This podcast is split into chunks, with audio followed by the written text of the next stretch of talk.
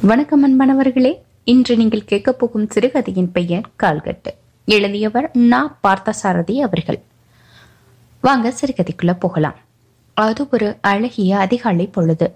வானம் கருநீல போர்வைய இழுத்து போர்த்தினாப்புல அவ்வளவு அருமையா அழகா இருக்குது.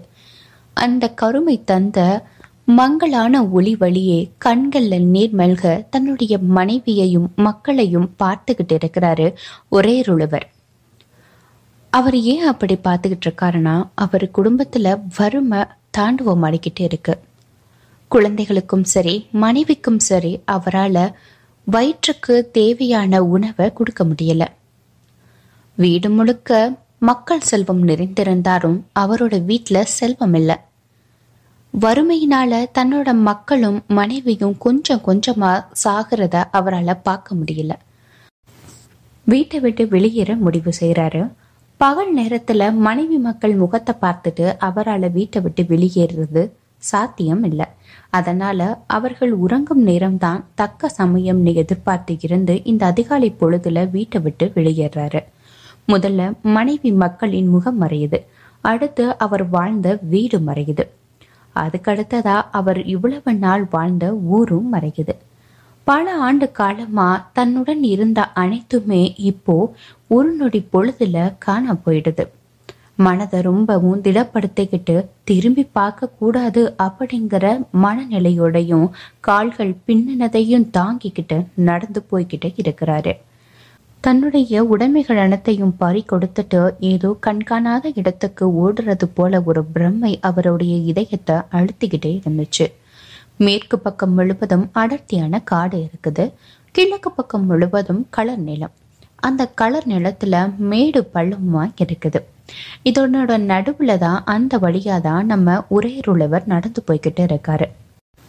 பசுமையான அடர்த்தியான காடு ஒரு புறம் இருக்க மற்றொரு புறமோ பாலம் பாலமாக வெடித்த வெள்ளரி பழத்தை போல உவர் மண் வந்து இருக்குது.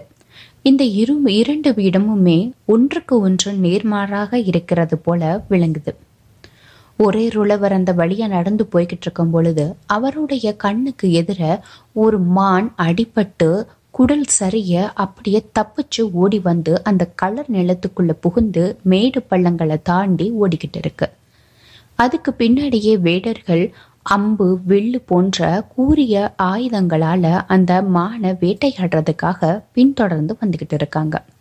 இதை பார்த்த புலவர் அப்படியே நின்று என்ன நடக்குது? அந்த மான் தப்பிச்சு போகுதா? இல்ல அவங்க கிட்ட அகப்படுதான்னு பார்த்துக்கிட்டு நிக்கிறாரு. ரொம்ப சுவாரஸ்யமா. வேடர்கள் கையில தான் சிக்கிவிடக் கூடாது அப்படிங்கிற காரணத்திற்காக மான் களர் நிலத்துல புகுந்து குறுக்கோ நெருக்கமா ஓடிக்கிட்டு இருக்கு. தன்னோட உயிரை காப்பாற்றிக்கொள்ள. வீரர்கள் தங்களுக்கு கிடைத்த இந்த உணவை விட்டுவிடக் கூடாது மான் தங்கள் கையை விட்டு நழுவி விடக்கூடாது அப்படிங்கிறதுக்காக மானை துரத்தி ஓடிக்கிட்டு இருக்காங்க. அந்த விலங்கானது தன் உயிரை காப்பாற்றுகிற ஆசையில ஓட வேடர்கள் தங்கள் வயிற்றாசையை போக்கிக் கொள்வதற்காக அந்த மான திறத்த இதையெல்லாம் ஒரு மனசுல நப்பாசையோட புலவர் நின்று ஆர்வத்தோடு வேடிக்கை பார்த்துக்கிட்டு இருக்காரு. அப்போ என்னாகுதுன்னா மான் ஓடும் பொழுது அந்த கலர் நிலத்துல இருக்கிற வெடிப்புகள்ல மானோட கால் மாட்டிக்குது.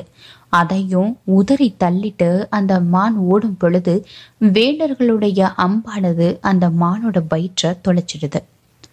குருதி பெருக அந்த மான் துடிதுடிச்சு கீழே விழுந்துருது.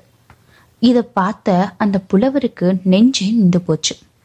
ஏன்னா இந்த மானை போலதான் தானும் தன்னுடைய இருப்பிடத்தை விட்டு வேற இடம் தேடி கண்காணாத இடத்துக்கு போய்கிட்டு இருக்கோம்.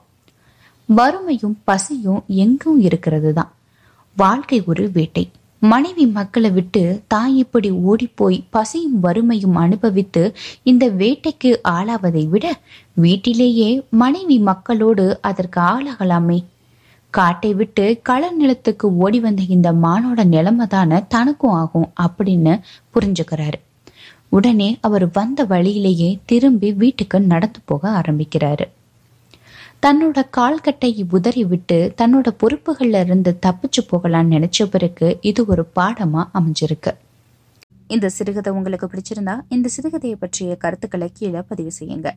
மீண்டும் மற்றொரு சிறுகதையுடன் உங்களை சந்திக்கும் வரை உங்களிடமிருந்து விடைபெறுவது நந்தினி பாலகிருஷ்ணன். இணைந்திருங்கள் நந்தினியின் குரலோசையுடன் நன்றி வணக்கம்.